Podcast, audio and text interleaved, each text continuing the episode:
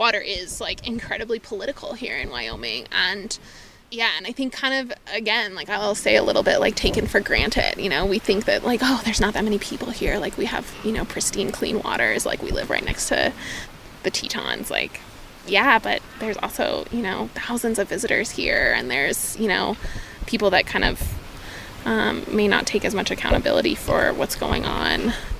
Kelsey Ruling studies zoology and physiology at the University of Wyoming. And you're listening to KHOL Jackson.